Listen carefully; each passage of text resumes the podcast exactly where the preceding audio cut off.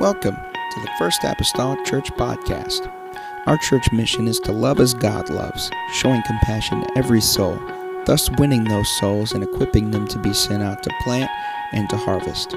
Thank you for joining us today, and we hope that you are blessed by today's podcast.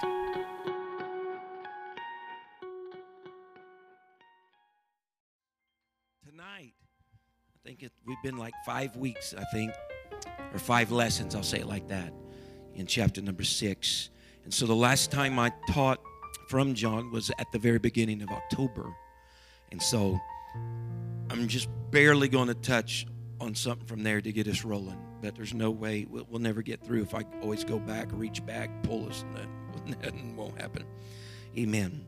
So I'm going to be reading from John chapter number six. Going to start with verse number 60. It's good to have Brother Mason on a Wednesday night. With us, which has been some time. Amen.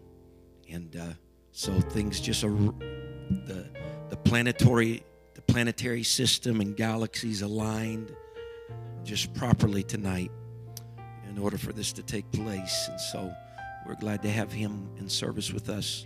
John 6 and verse number 60.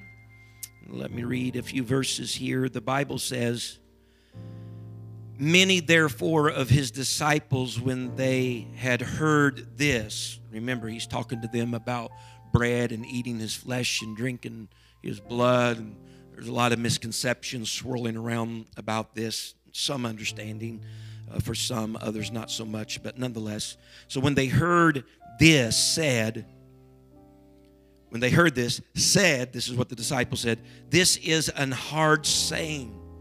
Who can bear it? When Jesus knew in himself that his disciples murmured at it, he said unto them, Doth this offend you? What and if ye shall see the Son of Man ascend up where he was before? Because remember, the argument of Jesus is that he had come down from heaven. And again, other people had some difficulties uh, dealing with that fact. He says, So what, what and if shall ye see the Son of Man ascend up where he was before? Verse 63 It is the Spirit that quickeneth, the flesh profiteth nothing. The words that I speak unto you, they are spirit, Jesus says, and they are life. But there are some of you that believe not. For Jesus knew from the beginning who they were that believed not and who should betray him. And he said, Therefore said I unto you that no man can come unto me except it were given unto him of my Father. Amen. Tonight I want to talk to us a little bit, for a little bit along these lines, from verse number 63 to take my title The Spirit Quickens. The Spirit quickens. Hallelujah. Father, I need, Lord, that Spirit to quicken us, Lord, this evening. God, a quickening, Lord Jesus, of our minds, a quickening, Lord, of our souls. God, a quickening, Lord, of the body of believers together. I pray, O Lord, for the flesh, Lord, profiteth nothing. God, but your spirit, Lord, it does a quickening work, Lord, in our lives, in the life, Lord, of this assembly. God will not fail to thank you for its work that it accomplishes in us. In the name of Jesus Christ, that I pray. Amen and amen. God bless you all in Jesus' name. So it's been a long time, folks, about a month, about a month since we touched on the Gospel of John. And so, that being said, I think it's important tonight to remind you just a little bit that Jesus had told the Jews in verse number 44 that no man can come to him which jesus that is the, the, the fleshly the humans the human aspect if you will except the father or the spirit which has sent him draw a man. No man can come into the lord except the spirit draw him. And so the drawing of mankind and humanity is chalked up and owed to the work of the father or the work of the spirit As a matter of fact, the last time that I taught you all in October, we talked about how this drawing effect, this drawing effect that the Spirit has on individuals, that it is not a effortless attempt.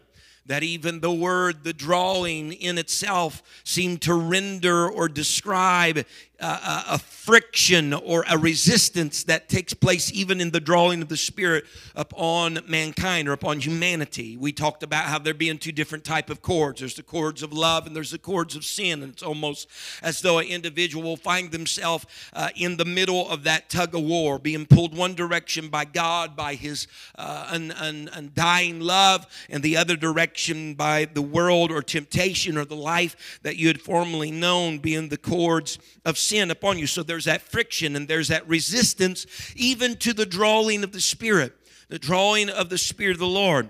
And I say this because after Jesus explained to the people, which included his disciples, after he explained to them that they must eat uh, his flesh and drink his blood, which was metaphorical language, all right? He wasn't talking about literally, but eat his flesh and drink his blood. That the disciples now come with a response and say, Lord, uh, whether they say it out loud, it says they, they murmured, but it said, Lord, this is a hard saying. And so, again, this eating and this drinking, eating of the flesh, drinking of the blood, uh, much of this is, of course, uh, alluding to Calvary. It's alluding to his flesh that he gave on the cross and the blood that was shed for both our sin and for our sickness. This eating and this drinking of the flesh and of the blood, it, it parallels in many ways uh, to us, as we read in verse 35 of John 6, to us coming to the Lord and then believing on the Lord or committing ourselves, our lives, and trusting in God that the eating and the drinking is compared to our coming and our believing. Uh, verse number 35 of John 6. Not only that, uh, this whole eating and drinking terminology can also uh, allude to the fact of our born again experience in our continuing in that experience after we come to know the Lord. Our, our initial experience with the Lord, because you'll remember in verse number 56, he said that he that eat my flesh, eat my, for my flesh is meat indeed, and my blood is drink indeed. Verse 55, verse 56, he that eateth my flesh and drinketh my blood dwelleth in me and I in him. So there's the, the, the alluding also to the born again experience and continuing in that commitment of that experience, initial experience that we had with the Lord. All in this eating and drinking terminology and language has taken place in the scripture. And yet, the disciples step back and they say unto the Lord, Lord, uh, this is a hard saying. Not even so much in them saying it's a hard saying that it was difficult for them to understand necessarily, but when you look at the word translated hard in the scripture, it conveys the idea that it's hard to accept or it even has a connotation that means that there's a harshness and a difficulty in following. In other words, Lord, we're having problems following through with what was said. We're having problems with doing what has been asked of us. And so, again, therein lies that friction again. Therein lies that resistance in the drawing of believers into the Lord. Uh, eat of the eat of the flesh, drink of the blood. All of these things concerning, alluding to Calvary and born again experience and coming to the Lord and believing the Lord. And they're saying, Lord, uh, this is a hard saying. This is hard for us to do right? This is hard for us to do. William Barclay, he said it like this. He said, The real difficulty of Christianity, he said, is twofold. He said it demands an act of surrender to Christ, an acceptance of Him as the final authority, number one. And number two, it demands a moral standard of the highest level. He's like, therein lies the difficulty. And so it's been even my experience uh, as a minister of the gospel, pastor, whatever, teacher, evangelist, blah, blah, blah. Amen. It's been my experience that the breakdown in going forward in our Christian journeys many times is in the doing what we know to do. The breakdown happens in the doing what we know to do. You've heard it many times. Many people say, well, uh, you know, you, you, you, sh- you shouldn't, there's certain things you shouldn't do, right? but there's certain things you should do. And I, this is my estimation. I don't have a percentage for you, and I'm not pulling one out of my pocket. All right? But 99% of the time, no, I'm joking. Uh, our breakdown is in the doing what we know to do. In other words, omitting that, not, not doing that, not following, not doing the doing not doing the doing. And yet the scripture tells us in James that he told us that if we do it not, to him it is sin. If we know to do something, we, we, we refrain from doing that, then to us it is sin. And so to cover all the bases, the disciples didn't just leave it there as though, Lord, this, this thing here, this is a difficulty in the doing. It's hard for us to do. But they went on to say and said, Lord, who can hear it? Who can hear it? So not only is it a hard saying, but who, who can hear it? There are a couple groups of people uh, within the body of believers or among people overall for that matter, and that is this the two groups are these those who resist doing what they understand, and those who excuse doing anything because they claim they don't understand. Large group of people fall within those two classes. I'm, I'm just not going to do it because, well, you know, I understand. I'm just not going to do it. Then the others are like, well, I, I would do it, but I just really don't understand what they're talking about. Amen. Now, I want to take you here concerning this who can hear thing. In Exodus 24 and verse number 7, uh, Moses is going to read in the ears of Israel uh, the judgments, the ordinances, and the laws of the Lord. The Bible says in verse 7 And he, speaking of Moses, took the book of the covenant and read in the audience of the people. And they said, upon hearing this, All that the Lord has said will we do and be obedient. Now, he's just shared with them the judgments, the laws, the commandments of the Lord. They're being read again in the ears of the people, and their response is, All that the Lord has said will we do and be obedient. However, in the literal translation of the Hebrew, there's a there's a little difference here. It relays, and I'm just reading it real as choppy as literal as possible. And they said, All which has spoken Jehovah we will do and we will hear. We will hear. That seems a little odd when you begin to think about it. Because whenever you talk about we will do and we will hear, it's almost as though something's flip flop, isn't it? It's like one would rather say, well, we will hear and we will do. But it says we will do and we will hear. Has anybody in this place ever had a moment in their time? I get it probably from appearance and I'm my parents, and I'm not saying I get it from them like it's some genetic trait, but I'm saying this is what happened in our family. If my mother ever said, "Listen up, Paul," or if you've ever had someone have a conversation with you and they say, "Hear me out," what is really trying to be conveyed in that moment? They want you to try to understand something that they're saying. Huh? Listen up, Paul Robert, if you don't get that room clean. She wants me to understand something.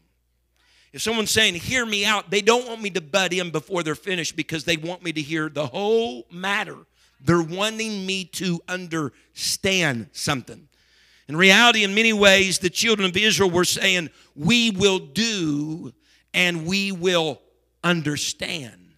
That's still almost got us a little bit. We will do and we will understand. We're going to do first and we'll understand later. Again, seems a little bit out of order to us because our linear way of thinking is there is no one that could do something they didn't understand. Right? I present to you tonight that you don't have to wait to understand something in totality in order to do it. Matter of fact, there are many things in real life and in Christian life. There are many things that we may have a general understanding of, And then that's enough for us to start to do whatever it is that needs to be done, just with a general understanding, and then we follow through. I've given these type of illustrations and things before, but let's just consider it again. You know, if I told uh, Sister Trilly back there that she cannot turn on or off that light switch on the back wall unless she could explain to me how that works as far as the electricity and all of the dynamics of how that switch actually operates and works with the electrical fun, all that, if she couldn't do that until she could explain to me from her understanding how that took place, we might be sitting in the dark or daylight all day long. If I told you, don't you dare start the ignition on your car unless you can tell me how that crankshaft's going to turn over and the combustion, all of those steps that happen in order for that. But you do it anyway, don't you? Huh? You do it anyway, don't you? You don't understand all of the intricacies concerning how that happens or how that takes Some may do, but you do it nonetheless, don't you? Amen. And so there are certain things, again, both real life and church life, that you don't have to understand it to its nth degree in order to do it. Amen. As a matter of fact, from my understanding as a Christian, a lot of our growth and maturity happens, and my understanding increases as I do things that I know that God just desires. I might not understand all of the details, but I'm just doing what He desires. And as I do it, I get a greater understanding about it. The New Testament scripture kind of describes it like this in 2 Corinthians 3 17 and 18. It talks about us being changed from glory to glory. The Bible says, Now the Lord is that Spirit, and where the Spirit of the Lord is, there is liberty. Verse 18. But we all, with open face, beholding as in the glass the glory of the Lord, we are changed into the same image from glory to glory, even as by the Spirit of the Lord. What are you saying? I'm saying this.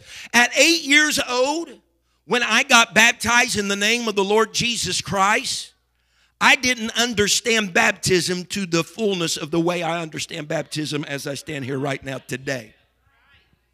By no means did.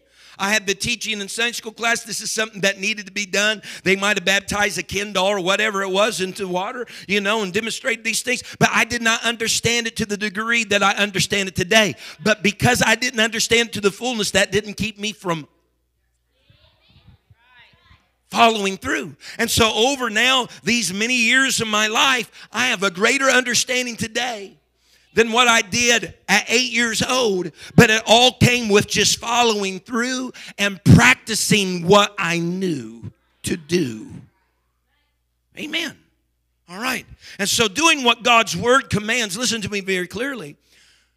Doing what God's word commands is not a legalistic approach. Mm-mm. I would rather call it a growth approach. Mm-hmm. We do and we hear. We do and we understand, or oftentimes our understanding is strengthened and increased through the doing of it. Take anybody, put them for the first time. Remember uh, whenever I came back home and uh, we had been traveling then for those years of evangelism, I'd been out of the pocket with any type of uh, secular work, and I went back full time, even beyond full time, in the trenches of doing some, some computer aided drawing that I hadn't done for six years and did it in a field that I had never done it in before. Listen, whenever I started, I felt stressed and overwhelmed. I didn't know what I was doing. I didn't really understand half of what I was doing, but I just did it. Number one, I know there was a paycheck that was coming at the end of the week going to help out. But what are you saying? By the time I left, I was the lead AutoCAD person in, in, in that sector. The reason being is because understanding came in the doing. It came, it came in the doing. And so, again, there are many things that we learn that we don't have an in depth uh, understanding of. Oh, really? Okay, let's look at this one just, just for the sake of it. Uh, when you learn the English language as a blabbering toddler or younger, right? Whenever, whenever you said, Mama, right? Or Dad, or whatever it was that you said. You did that not necessarily because you understood all of the phonetics and sounds and grammatical interpretation of the English language. You did that because someone was urging you to do it. Come on, Fifa, and say mama, say dada. And so just through a process of that, the, that little child that doesn't know all the details behind the English language, you know what they do? The first time they speak, they mimicked what someone else had. They are mimicking a sound. Woo! I feel the Holy Ghost just kind of waving on by. They're just mimicking a sound. Amen. The correlation hasn't been made in their brains with all of all the dynamics of the language. They're just mimicking a sound. But as they do it, and they continue to do it, and they pick up on other words or sounds coming from that adult figure that's looking funny in their face. And they say those things and they mimic those things, and then they start to be making associations that dada is this manly hairy figure that comes before me? You understand what I'm saying? And they start making the correlation to these things. Now, some things begin to develop. They understand it more. And so now, you, you, I hope, as an adult, you can take words you even never heard of in your life, but you can sound them out. You can sound them out. Why? Because you have a better understanding now than you did when you first said mama and dada. Woo! But how did you get there? By doing it, by speaking the language. Amen. Just, woo! Hallelujah. Speaking the language. And so here's the fact of the matter. Have you ever messed up a word? Oh, yeah. I've murdered a few. You know, they start getting beyond three syllables and I've murdered a word or two, but here's the fact of the matter messing up in our doing is also a learning process. It's given us understanding, right? Through our mistakes. So when I'm telling someone you can make a mistake gracefully as long as you just learn and grant some gets and garner some understanding from it. Amen. Amen. Just some understanding from it. And so the disciples revealed just a couple things here, then in their murmuring, if you will, about eating the flesh, amen, and the blood, or if you will, coming and believing and obeying and committing to the Lord. It's a big struggle for them. They're saying on two two hands, it's a hard saying, it's hard for us to do. And on the other hand, it's a hard saying to hear, or it's difficult to hear. Amen. They're also saying then it is difficult for them to understand. And Jesus asked this question question after there's this is going on in their mind and their lips. He asks them a question. He says, Does this offend you? Has what I said to you about eating the flesh and drinking the blood, does this offend you? The word offend literally meaning, does this cause you to distrust and desert me? The very one that you should trust and obey. Does this offend you? Because Again, the Jews have already had a difficult time accepting the fact that he has come down from heaven. Amen. But Jesus put it out there nonetheless and repeatedly was letting them know he had come down from heaven. And so then he puts out there, he says, if this offends you and you're having a hard time with me coming down from heaven, what if later you see me go back up to where I came from? You know, how are you going to wrestle with that? How's that going to set up on you? And we know, according to Scripture in Acts chapter number one, whenever Jesus' feet departed the Mount of Olivet, and the Bible says they stood there gazing. As he went back up, guess what? Where he came from, back up into the heavens that the angel said, Why do you stand here gazing? The same Jesus that went up, he's going to return in like manner. And so he's saying, If you're having problems with these, these things, if these are offending you, then what are you going to do that? And in reality, Jesus then brings the true revelation to what these Jews, to what these disciples are warring with. And he tells them in verse 63, he says, It is the Spirit that quickeneth. He says, But the flesh profits nothing. In other words, Jesus is letting them know it's this each thing that I ask, each thing that, if I could go back to the law of Moses, all the laws and the commandments and the judgments and the ordinances, everything that I desire of you, he says it really comes down to this basic level. It is the Spirit that does the quickening, it's the Spirit that will accomplish the work. He's trying to let them know that if I can even reach in, in time to when Jesus was born, it was the Spirit that overshadowed Mary and caused her to literally conceive a child, Jesus Christ, in her womb. Amen. And that child came down, amen, as scripture would describe from heaven. But it would be the Spirit in the future that would raise that same child up from the dead. It would be the Spirit that would cause him to ascend back into the heavens from which him came. It would be the Spirit that would descend back down on the day of Pentecost and fill all the believers in that particular moment. And so perhaps the most important thing that they needed to understand was this. He says, You're concerned as humanity looking through your flesh as though this responsibility is totally on your humanity and your flesh. You're looking at this and saying, This is hard to do.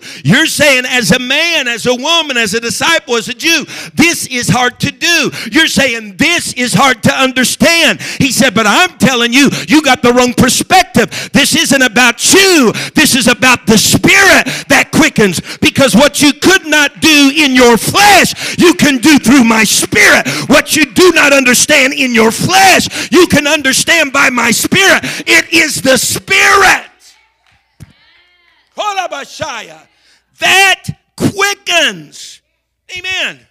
So they're grappling with all this difficulty because they're thinking it's something that in and of themselves they got to accomplish. Jesus says, No, let my spirit accomplish it through you. The spirit quickeneth.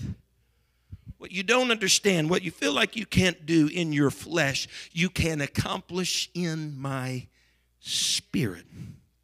Galatians 3 3, verse that has my attention and catches my heart oft times when I read it.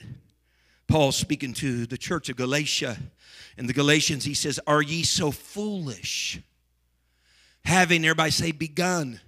Having begun in the spirit, are ye now made perfect, or are ye now made to fulfill further by the flesh?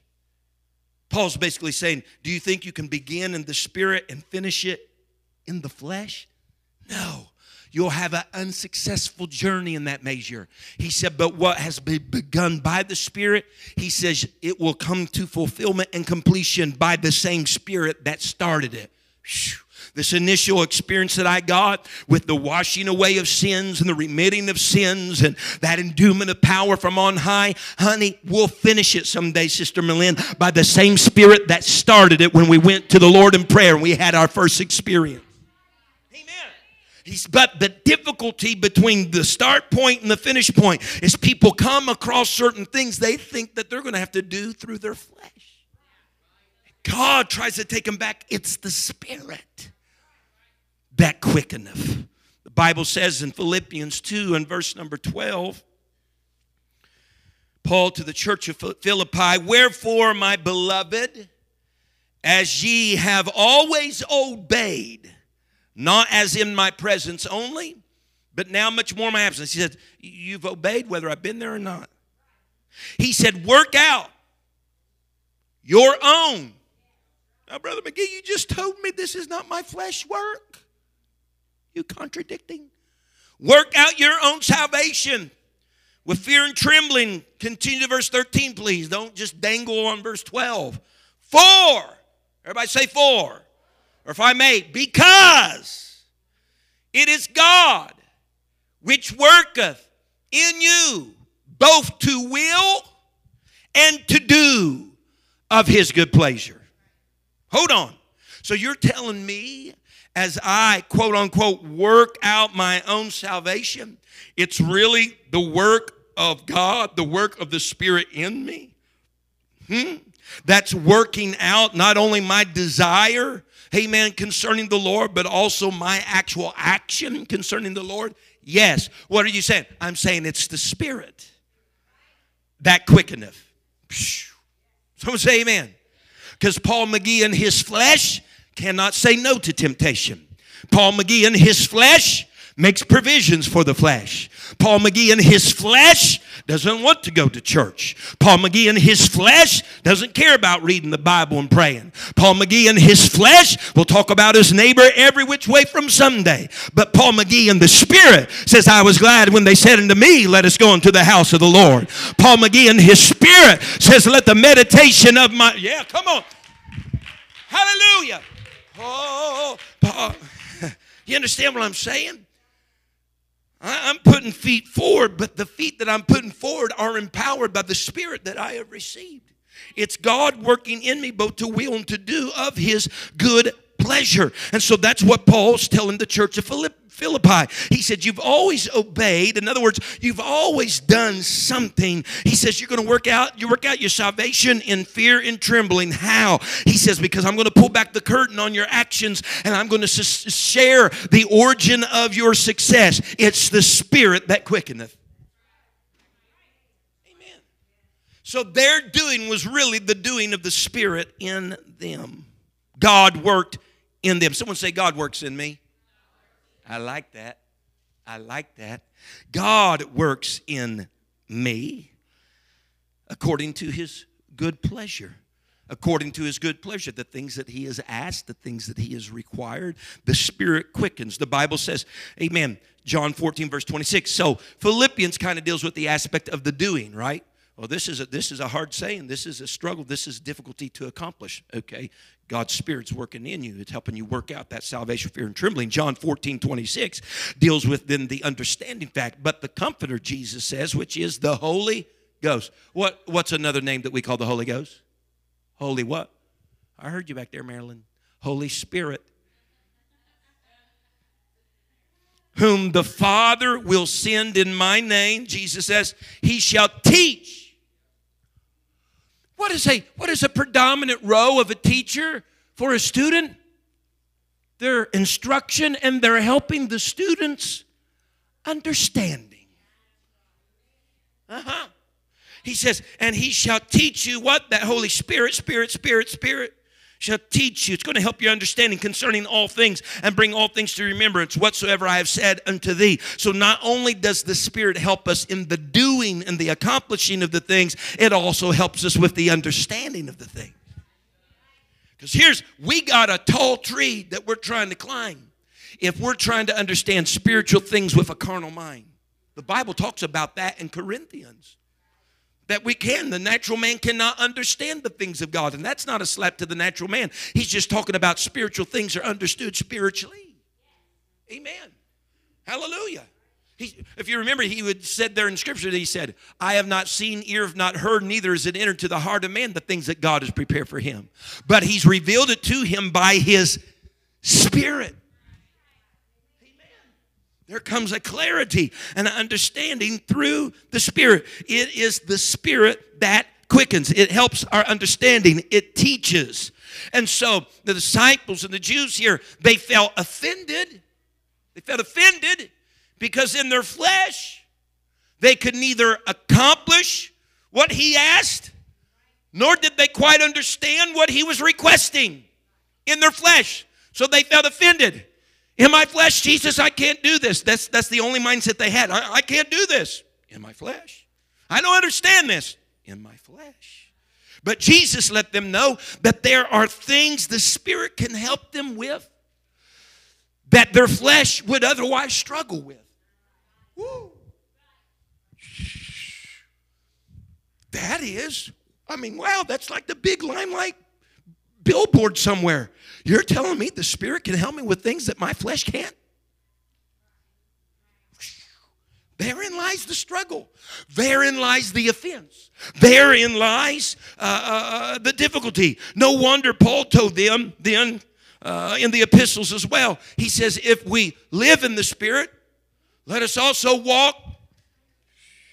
What's, what are you doing, Paul? I'm trying to help you out. Because you, you, you're not going to be able to make the walk and talk the talk if you don't do it through and by the Spirit. The Bible says in John 6, verse 64 and 65, I'm not reading both scriptures, I'm just kind of doing a little jumping in them. I'm kind of keeping Jesus' words together because in John uh, 6 64, he talks about some things that he knew from the very beginning. So I'm just keeping his words together.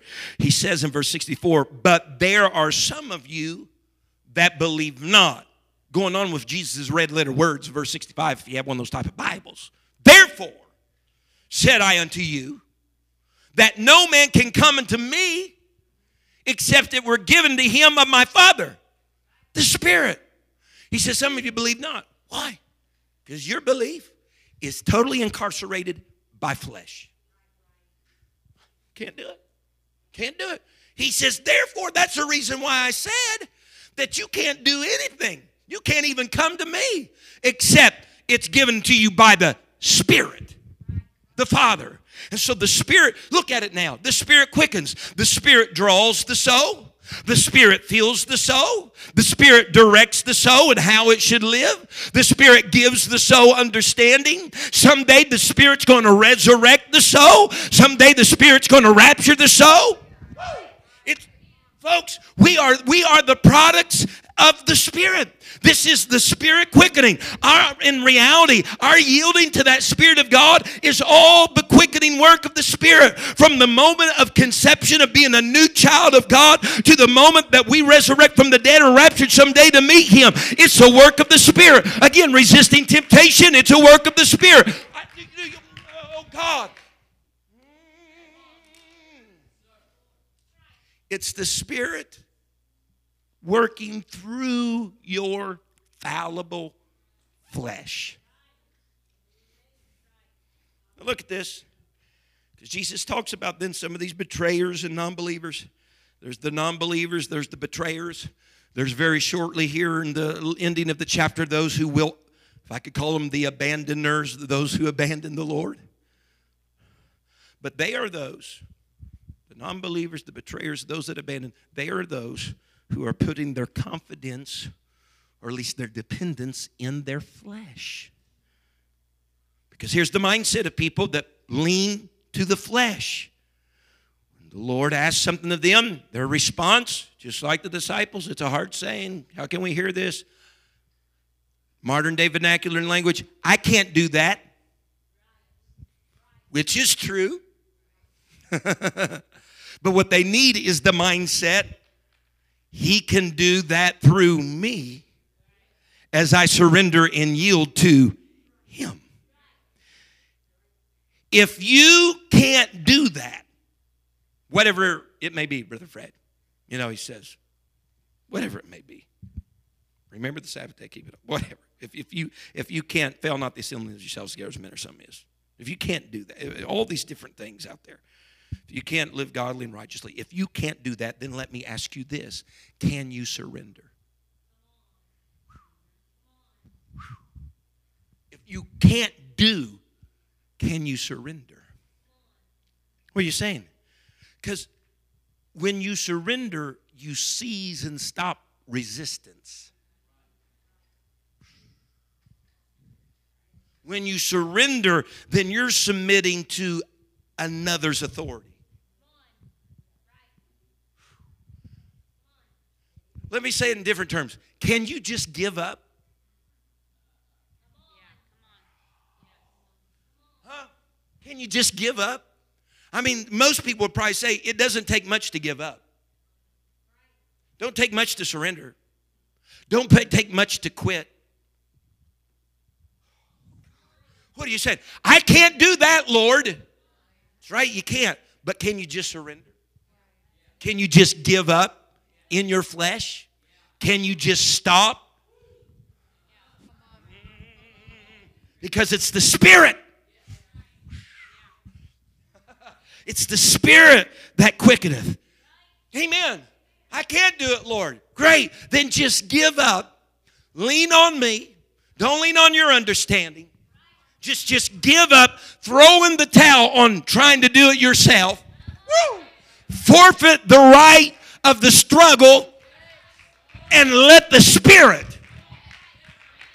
Hallelujah. We put a lot of a lot of strength into the resistance sometimes. Hmm. Paul said, I can do all things through Philippians 4:13. Christ.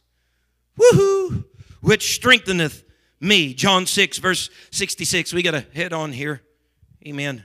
Let me tell you, Wednesday nights are just like, I'm just kind of a weird, Wednesday nights are just like one of my favorite services of the week. John 6 and verse 66. From that time, many of his disciples went back and walked no more with him. Then said Jesus unto the twelve, Will ye also go away? Then Simon Peter answered him, Lord, to whom shall we go? Thou hast the words of eternal life. And we believe and are sure that thou that thou art that Christ or the Messiah, the Son of the living God. Jesus answered them, Have not I chosen you twelve, and one of you is a devil? He spake of Judas Iscariot, the son of Simon, for he it was that should betray him, being one of the twelve. So, Jesus has done a lot of teaching, he's done a lot of preaching, he's done a lot of conveying of God's word, which verse 63 tells us quite plainly that his words are spirit and they are life. And here's the amazing thing about that spirit and that life of God's word it will either draw people to him and confirm their commitment, or it will drive some away from him. In other words, we'll either surrender to the Spirit or we'll surrender the Spirit. Paul said in Galatians 4 and verse 16, he says, Am I therefore become your enemy because I tell you the truth? In other words, he's asking them very much so the very same thing that Jesus just asked them in verse number 61 Does this offend you? Does this offend you? If it does, and if I have become your enemy because I tell you the truth, you've got a mistaken idea on how this thing works. It's not a flesh walk, it's a spirit walk.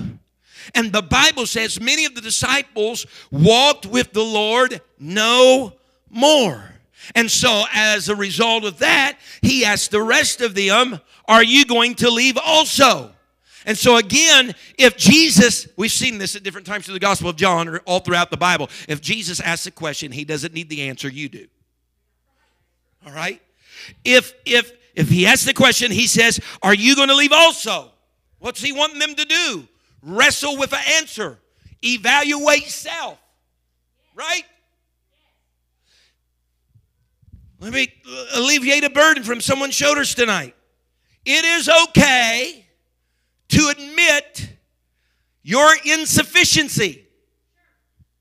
Human flesh. It's okay to admit your insufficiency as long as in turn you'll lean on His sufficiency. Whew. For with God, Mary said this. I like it. In Luke chapter number one, I don't have any verses like that up there, but we might show some of them. Uh, Luke 137. We'll just show the whole chapter. No. Luke 137. She says, For with God nothing shall be impossible. That just came from the lips of a woman who was just told that she would have a virgin birth. Now, woohoo! In her flesh, had an angel came up to anybody and said, You're going to have a child.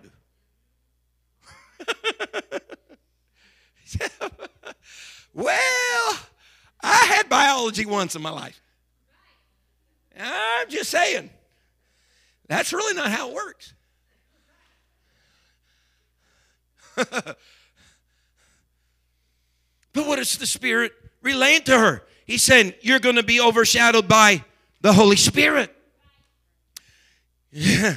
what you would normally believe only to be able to happen with flesh, he says it's going to be the work of the Spirit. Mm-hmm.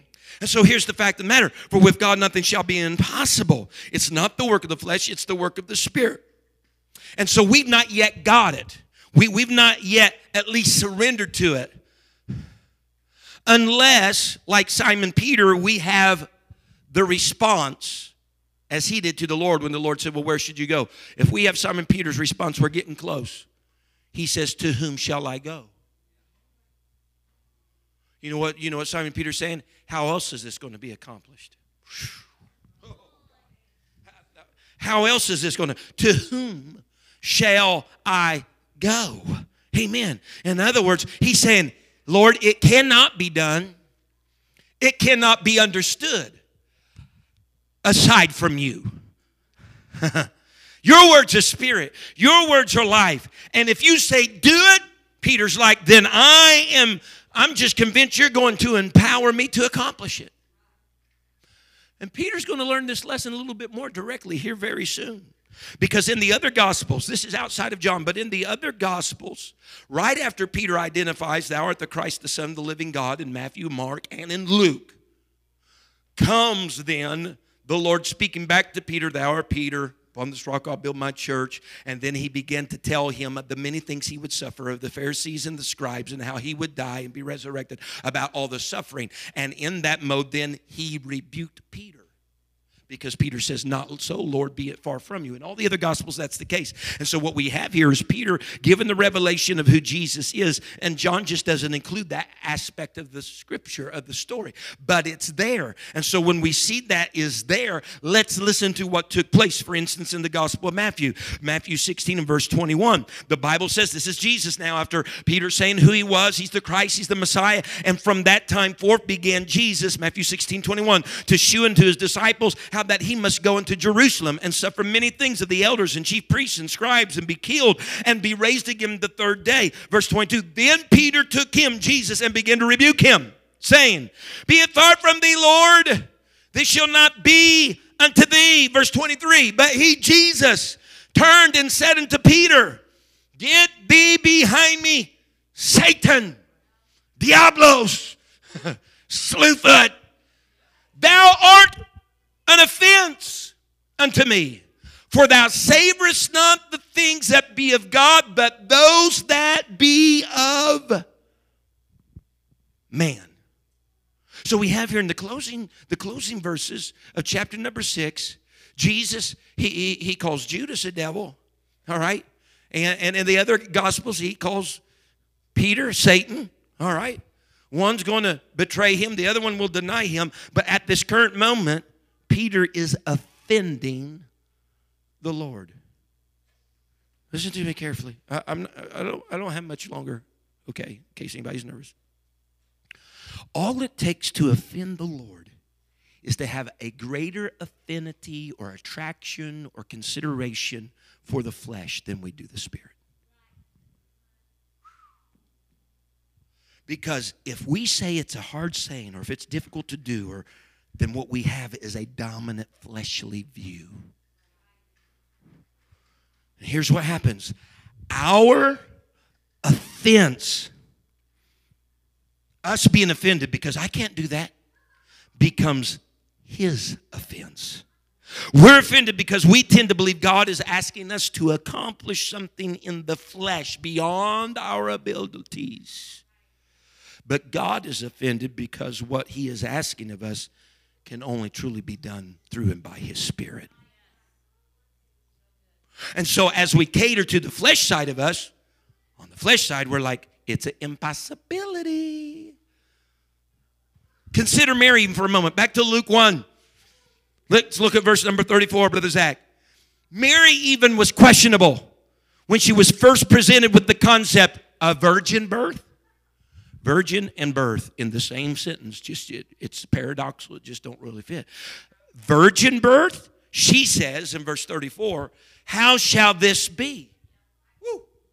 seeing i know not a man. You know what she's at to begin with? Fleshly perspective. Fleshly perspective. And then though the moment that the angel mentions that the holy ghost is going to overshadow you mary's like I got it. I thought I couldn't do that.